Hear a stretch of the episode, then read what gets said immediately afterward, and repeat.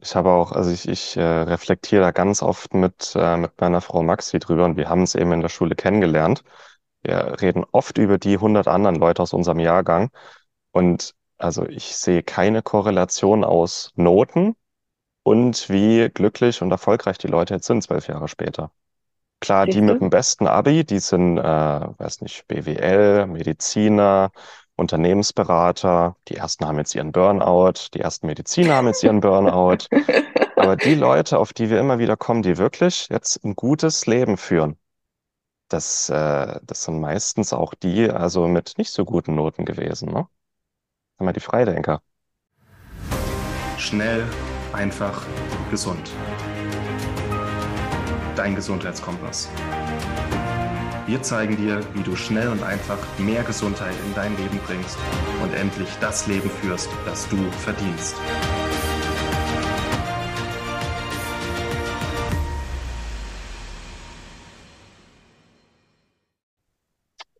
Guten Morgen, hallo und herzlich willkommen zu einer neuen Schnell einfach gesund Episode. Schön, dass ihr dabei seid und vor allem schön, dass du wieder dabei bist, liebe Carmen. Morgen. Morgen, danke Martin. Wir haben uns heute mal ein, ja, ein anderes Thema ausgesucht. Also wir reden gerne über Gesundheit, viel über Gesundheit, aber wir schlagen immer mal auch jetzt die Kerbe zu einem nicht nur gesunden, sondern auch glücklichen, stressarmen, vielleicht auch freien, unabhängigen, selbstbestimmten Leben. Und wir hatten schon mal ein Interview, erst ein paar Wochen her. Und da hast du am Genau. Ende vorgeschlagen, lass doch mal über das Schulsystem sprechen. Genau. Wo kam der Vorschlag her bei dir? Ja, natürlich habe ich da ein bisschen eine Geschichte dazu. Und zwar, also wenn ihr die vorherige Podcast-Serie mit mir und dem Martin schon gehört habt, dann wisst ihr vielleicht, dass ich ein Kind mit Autismus und ADHS-Diagnose habe und ähm, der gleich mal in der ersten Klasse äh, von der Schule geflogen ist. Also der wurde in die erste Klasse eingeschult, so mit Integration, mit ähm, also mit heilpädagogischer Betreuung, waren es eigentlich gedacht ein super Setup. Mhm. Und äh, das ging bis zu den Herbstferien und nach den Herbstferien wirklich aus dem Blauen kam der Anruf nach Hause, ja, wir müssen Ihr Kind von der Schule suspendieren, das geht so nicht. Der muss auf eine andere Schule und aber da wir erstmal keinen anderen Platz hatten, haben sie den dann erstmal in so ein Sondersetting im Hort gesteckt, also ganz alleine einfach, wo sie aber nicht so viel natürlich einzeln betreuen konnten wie in der Schule. Dann haben sie uns den einfach nach Hause geschickt und ähm, ja, so kam es dann eigentlich, dass ich auf einmal ein Kind hatte, das im Prinzip keinen Schulplatz mehr hatte und umgesetzt, also umplatziert werden musste mitten im Jahr.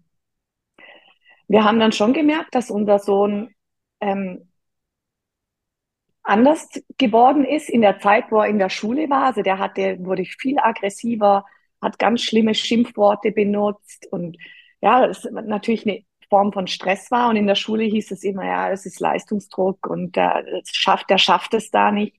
Mhm. Heute glaube ich da nicht mehr so sehr dran, ähm, habe ich damals schon nicht, aber ich wusste damals halt viele Sachen noch, noch nicht besser, die ich heute besser gewusst hätte. Aber der, der soziale Druck von diesen Kindern, sich auf einer normalen Schule mit Kindern zu integrieren, der ist einfach extrem tough. Und das Mhm. ganze Schulsystem passt ja schon für, ich sage jetzt mal in Anführungszeichen, die normalen Kinder nicht wirklich. Also die, die müssen ja schon da Sachen lernen, die ihnen eigentlich keinen Spaß machen. Das heißt, der Anreiz ist relativ klein, ähm, sich dazu anzustrengen, was dann auch der Grund ist, warum die Lehrer dann ähm, sofort gestresst sind, weil sie einen Haufen Kinder haben, die eigentlich nicht das machen und lernen wollen, was sie im Lehrplan stehen haben. Und ähm, dann alle mit dieser Karotte vor der Nase, diesen Kindern in irgendeiner Bestechung und Belohnungsvariante äh, diesen Stoff schmackhaft machen wollen. Und Mhm. bei den neurodiversen Kindern funktioniert das natürlich überhaupt nicht mehr.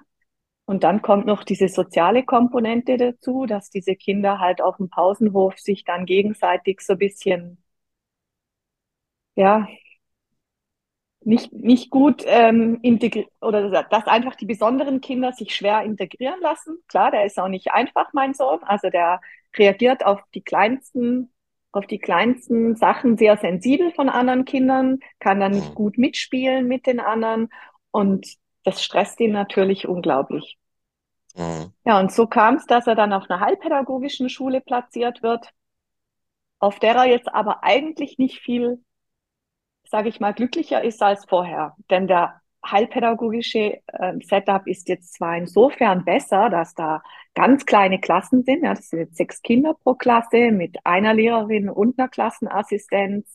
Also wirklich viel Betreuung. Da gibt es jetzt individuelle Lernpläne. Da gibt es keinen übergeordneten Lehrplan mehr. Und das ist alles zwar super toll, aber was ich halt immer sage, dass jetzt hast du ja nur noch diese gestressten Kinder in hochgeballter Form zusammen. Das heißt, diese Kinder, die jetzt alle in einem Nervensystemzustand stecken von Fight, Flight or Freeze, oder? Also super Stress, da ist ja eigentlich Lernen schon mal per Default gar nicht mehr möglich. Mhm.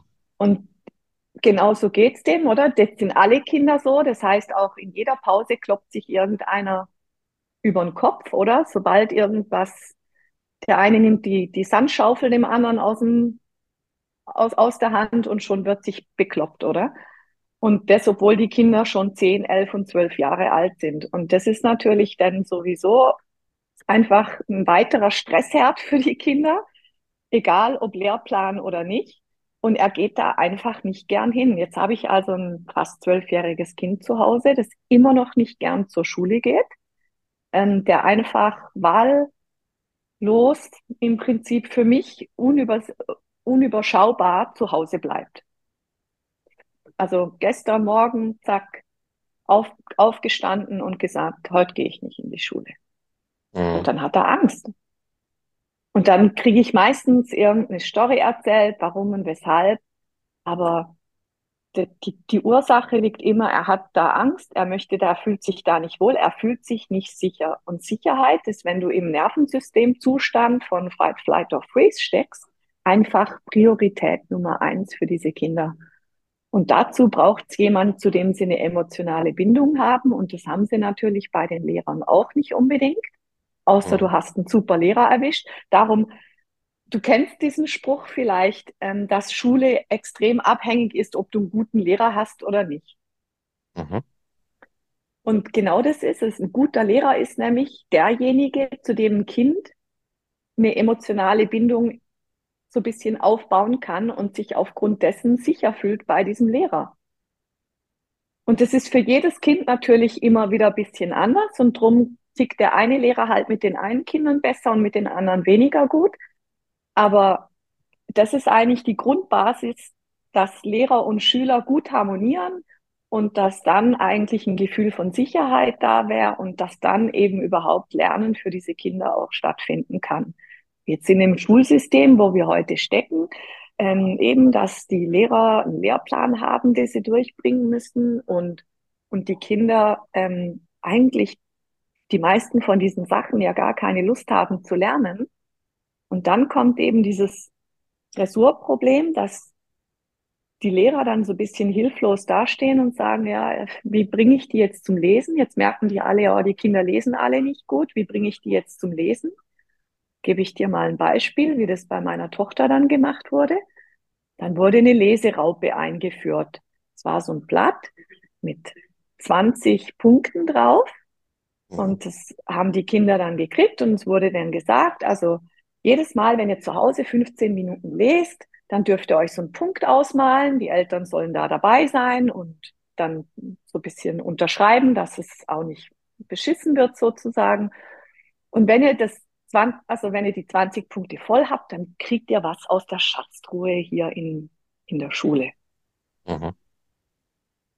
Okay, was macht es mit den Kindern? Jetzt hast du die Kinder, die eh schon super lesen. Das heißt, die Kinder, die super lesen, die haben diesen Zettel innerhalb von drei Tagen abgegeben, ähm, weil sie dann einfach drei Stunden am Tag gelesen, ich sage jetzt mal, habe es nicht nachgerechnet, aber weil sie einfach abstrus viel äh, gelesen haben, um möglichst schnell etwas aus dieser Schatztruhe zu haben.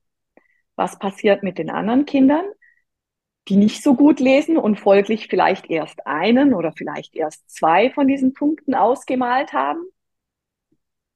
die denken sich jetzt, shit, die anderen sind schon fertig, kriegen schon den nächsten Zettel, sprich, die machen sich nach drei Tagen schon das zweite Mal an die Schatztruhe auf und ich bin noch irgendwie beim, beim dritten Punkt. Meine Tochter. Genau, die werden noch demotivierter, weil meine Mhm. Tochter hat dann angefangen zu weinen und gesagt, boah, Mama, kann ich nicht, das ist gemein, mache ich nicht mehr mit. Die hat dann die hat sich dann extrem gestresst gefühlt, wollte aber weitermachen und dann gibt's garantiert noch die Kinder, die dann sagen, was, Leseraupe, die anderen sind schon fertig, dann mache ich erst gar nicht mit, verreißen das Ding und machen gar nichts, oder? Und das ist so ein bisschen das Grundproblem in der Schule. Mhm. Das war jetzt mal, auch danke für den einen persönlichen Einblick bei dir. Mhm. Ähm, ich ich habe mir jetzt einfach mal auch Sachen notiert und da würde ich jetzt einfach auch mal gerne mit dir drüber sprechen. Mhm. Das Ding, auch als ich noch in der Schule war, und das ging dir vielleicht früher auch so, da war das normal und da kannte man nichts anderes mehr und da hat man auch nicht so viel hinterfragt. Aber Mhm. jetzt, ähm, ich sag mal, ich bin jetzt zwölf Jahre aus der Schule raus und auch im Rahmen meiner Selbstständigkeit, im Rahmen von Persönlichkeitsentwicklung, Büchern, andere Leute, die ich kennenlerne, Austausch. Je mehr ich mich da, ich sag mal, weiterentwickelt habe, desto mehr ist mir aufgefallen, ja, wo eigentlich die Grenzen unseres Schulsystems sind. Und auf der einen Seite, das muss man sich immer mal wieder bewusst machen, wir haben kostenlose Bildung. So Mhm. 90 Prozent der Weltbevölkerung würde sich danach die Finger lecken. Aber das heißt trotzdem nicht, dass es so gut ist, wie es vielleicht sein könnte und uns so dienlich ist, wie es sein könnte. Ähm, ja, Mhm. wollen wir vielleicht mal kurz darüber sprechen, wo unser Schulsystem eigentlich herkommt? Hast du dich Ja, damit schon mal beschäftigt, bestimmt, oder? also so im Ansatz kommt es aus äh, Friedrich Wilhelms äh, Militärzeiten, ähm, wenn ich Mhm, da richtig gelesen oder wenn ich das noch richtig im Kopf habe. Also es ist eigentlich ein sehr äh, System, das dazu benutzt wurde, früher Soldaten auszubilden. mhm, Sehr, also hatte früher einen militärischen Charakter. Und natürlich hat sich das dann weiterentwickelt in eben einfach Schule unterrichten. Ähm, früher wurde dann noch bestraft und natürlich hat man irgendwann verstanden, bestrafen und auf die Finger klopfen und so, das ist nicht so toll und hat es zum heutigen System weiterentwickelt. Aber vielleicht hast du noch mehr gelesen als ich, ich weiß es nicht. Es ging schon in die Richtung. Es wurde im 18. Jahrhundert in Preußen entwickelt. Und Mhm. Preußen war damals äh, wirklich die Militärmacht in, äh, in Mitteleuropa. Und die waren dafür bekannt, ähm, sehr diszipliniert und gehorsam zu sein. Und die haben dieses Schulsystem eingeführt, auch mit, so wie, so wie man es heute kennt, mit Frontalunterricht und Klassen und Fächern, ähm, um einmal den Staatsapparat, äh, Beamten zu liefern, die Mhm. quasi die Beamtenarbeit erfüllen und eben Soldaten, die eine gewisse Grundausbildung haben. Ähm, und das, genau, das hat sich dann auch ähm, über Europa bis in die USA ähm, ausgebreitet. Und am Anfang war das wirklich, damit einfach der preußische Staat besser funktioniert und besser verteidigt werden kann.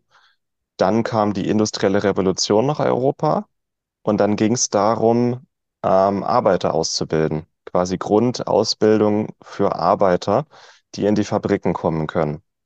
Mhm. Und das ging dann, das wurde dann noch in den USA weiterentwickelt von Rockefeller. Das war ähm, um 1900, würde ich mal sagen, so der Magnat in USA oder Ende 19. Jahrhundert, glaube ich. Der hat, ähm, das war damals der reichste Mann der Welt. Der hat erst Mhm. über Öl hat der ähm, sein Vermögen aufgebaut und aus Öl hat der dann im Grunde die Pharmaindustrie aufgebaut in den USA.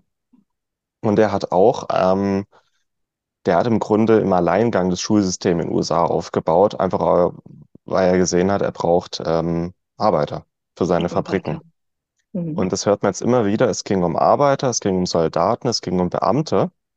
Es ging Um darum, um ja, maschinelle Produktion, also Fließbandarbeit, ja, wie das damals ja, war. Ich finde immer, ich setze es immer so mit eben maschinell mit Leuten, die gehorsam sind, Soldaten, Arbeiter, die immer das Gleiche genau. machen. Ja, Und vor allem sowas setze ich Schule gleich. Leute, die Befehle befolgen, Mhm. Nach einem Muster arbeiten und vor allem nicht selbst denken. Lem Lemminge sage ich da immer gern. Wir, wir ziehen Genau. in unserem Schulsystem eigentlich immer Lemminge groß. Ja. Und Mhm. das habe ich in den letzten Jahren immer wieder so krass gemerkt, dieses Selbstdenken, unabhängig denken. Da ist mir auch immer wieder ein Licht aufgegangen, weil ich habe mich in der Schule nie wirklich wohlgefühlt. Ähm, klar, ich hatte Freunde und so und ich Mhm. hatte auch ein paar Lieblingsfächer, so Chemie, Bio und so. Deswegen bin ich heute das, was ich geworden bin. Ähm, aber ich hatte immer mal wieder so, gerade in der, in der Oberstufenzeit, so Momente, wo mir im Grunde das eigene Denken ähm, abgesprochen wurde. Ich, ich kann doch gerne dann noch ein paar Beispiele nennen, aber dieses freie und selbstständige und unabhängige Denken, vielleicht auch eigene Lösungen entwickeln, anstatt Mhm. äh, nach Schema F zu arbeiten, das war so das Hauptding. Und deswegen habe ich mich, Mhm. denke ich, auch nie wirklich gut aufgehoben. Ich war nie ein Auswendiglerner, ich wollte immer verstehen und ich wollte vielleicht auch Ja, eigene Lösungsansätze entwickeln und eigene Gedanken formulieren, aber das war dann nicht erwünscht. ja, Ähm, ja, kann ich dir, kann ich dir nur zustimmen. Das ist tatsächlich so. Geht mir ähnlich. Ja. Mhm. Und auch die, äh, ja, so vielen Unter also Unternehmer, mit denen ich mich austausche oder Bücher, ich denke, das, Problem hatten dann viele, ähm, das immer wieder darauf zurückkommt, dass unser Schulsystem im Grunde Arbeiter hervorbringen soll, keine Unternehmer, keine selbstständig denkenden Leute. Und diese extreme Gleichschaltung, die man in der Schule und auch in der Gesellschaft damit erreichen will, das hat man sehr, sehr krass während Covid gemerkt, ne? wie Mhm. schnell alle gehorsam sind und wie schnell alle gleichgeschaltet werden können, wenn es von oben quasi kommt.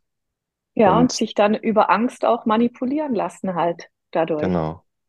Und das Mhm. fand ich auch sehr spannend in dieser, ich sag mal, Bubble, in der ich mich da befinde, mit wirklich selbstständig denkenden Leuten, Leute, die sich für echte Gesundheit interessieren und für ein echtes, freies, unabhängiges, selbstbestimmtes Leben. Wie Mhm. viele von denen während Corona es entweder zerbröselt hat oder die ausgewandert sind oder die einfach ihr eigenes Ding gemacht haben. Aber so dieser Prozentsatz aus Leuten, die gesagt haben, Moment, hier stimmt doch irgendwas nicht, ich mache hier nicht ähm, mit, nur weil es alle machen. Ähm, Mhm. vielleicht auch der Anteil der äh, Ungeimpften, der ist in meinem direkten Umfeld brutal hoch. Und wenn Mhm. man sich die Gesellschaft ähm, ähm, als Ganzes anguckt und die Gleichschaltung, die da stattgefunden hat und die vielleicht auch aus dem Schulsystem äh, kommt und wie wir da ähm, ja, erzogen werden, das hat mir schon zu denken gegeben. Ja, und Ja. ich stelle mir dann auch immer die Frage, weißt du, ähm, wie sehr ist es denn in dem Fall gewünscht von Politik, Regierung und Co., dieses Mhm. Schulsystem überhaupt verändern zu wollen? Ich meine, Mhm. dass es ja jetzt nicht funktioniert, das sehen wir ja jetzt nicht erst seit heute.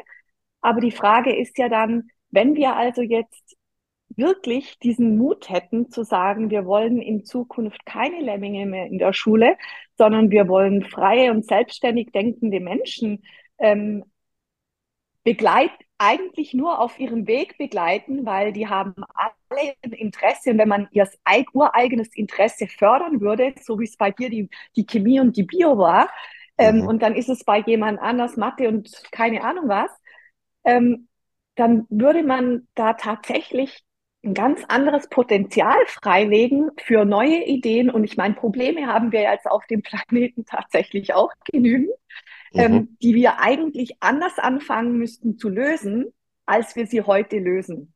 Und das kannst du, finde ich, am besten, wenn du den Kindern Lernen anders beibringst. Mhm. Das ist für mich die totale Logik, aber eben ich, ich bezweifle manchmal, dass da überhaupt Interesse dran ist, Mhm. das Schulsystem tatsächlich in die Richtung zu ändern, weil dann hätten wir nämlich selbstständig denkende Menschen, die dann vielleicht auch das, was die Regierung sagt und macht, auf einmal nicht mehr äh, einfach bedingungslos gut findet, sondern tatsächlich anfangen würde zu hinterfragen. Und dann wäre Mhm. Regieren vielleicht nicht mehr ganz so angenehm oder Mhm. einfach.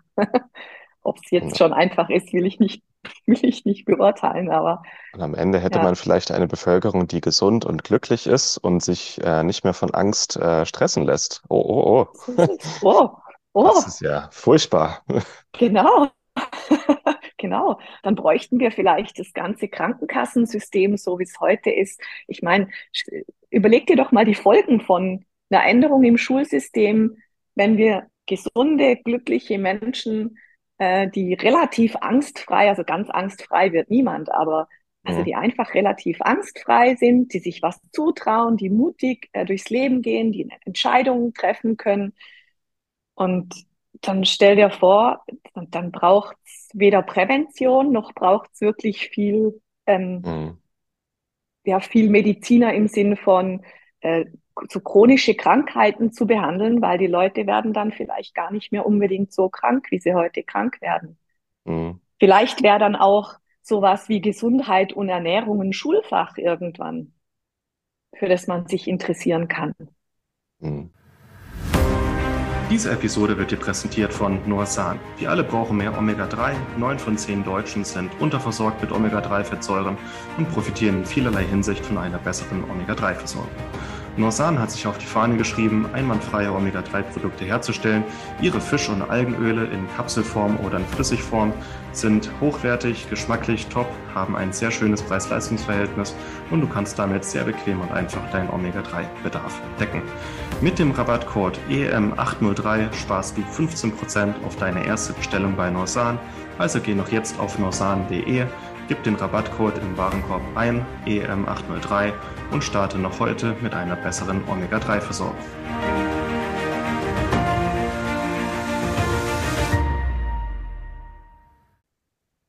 Also das Thema, was man in der Schule lernt und was man vielleicht fürs Leben später braucht. Die Lehrer sagen es ja immer wieder. Wir lernen nicht für die Schule, wir lernen fürs Leben. Mhm. Aber es gibt ein paar ganz fundamentale Sachen, die man im Leben mal braucht, aber die man in der Schule eben nicht lernt. Und das, ähm, das wäre dann vielleicht auch noch ein schönes Thema.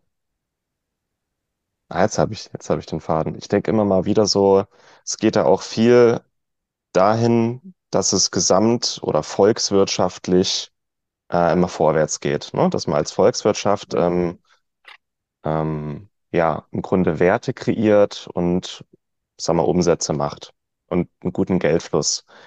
Und eine gesunde und glückliche Bevölkerung würde eigentlich viel, viel mehr Wert erschaffen und viel mehr Wohlstand für alle erschaffen. Aber eine gesunde und glückliche Bevölkerung und eine selbstständig denkende Bevölkerung lässt sich nicht mehr so leicht leiten und lenken. Mhm. Aber eigentlich wäre es viel besser für alle und für den Wohlstand, ähm, ja, wenn wir eben gesunde und glückliche und selbstständig denkende Leute hätten. Aber ja, das, und Leute vor allen Dingen, die in die Eigenverantwortung kommen, oder? Mhm.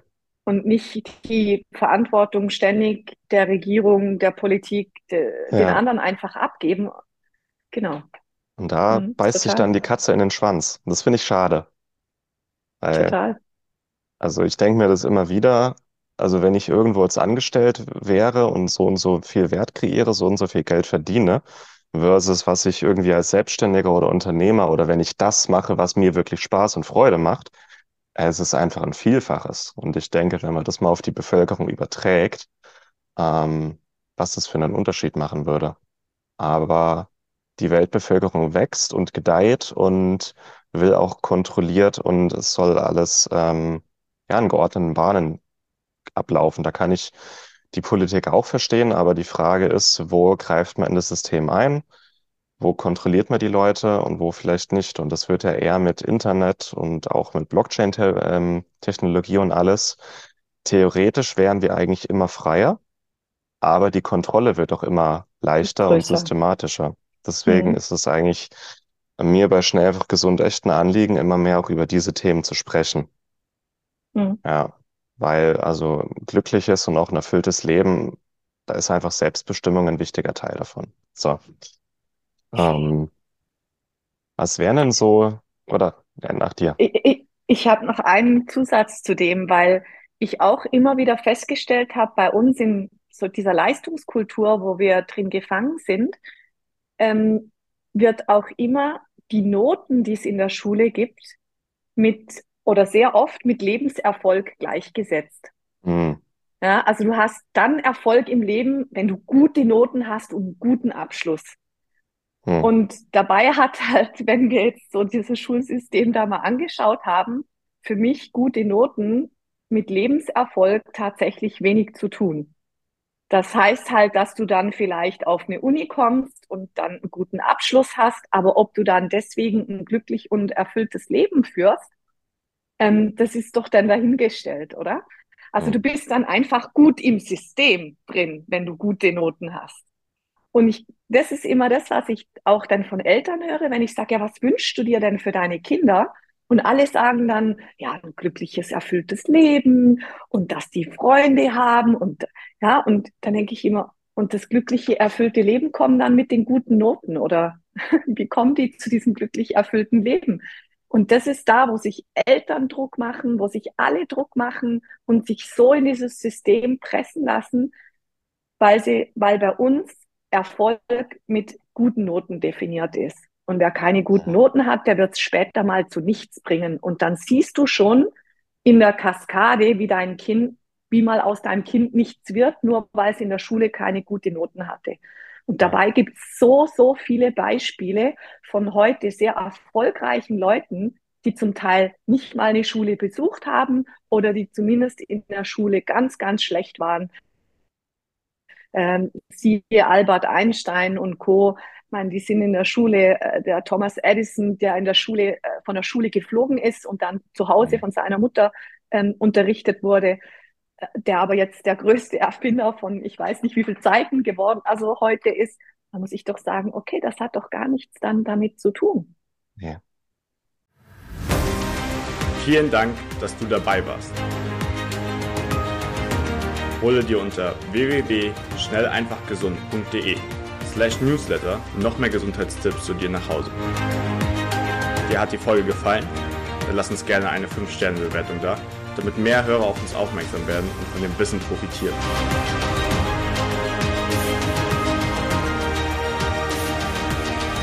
Wir wünschen dir eine gesunde Woche. Dein SEG-Team.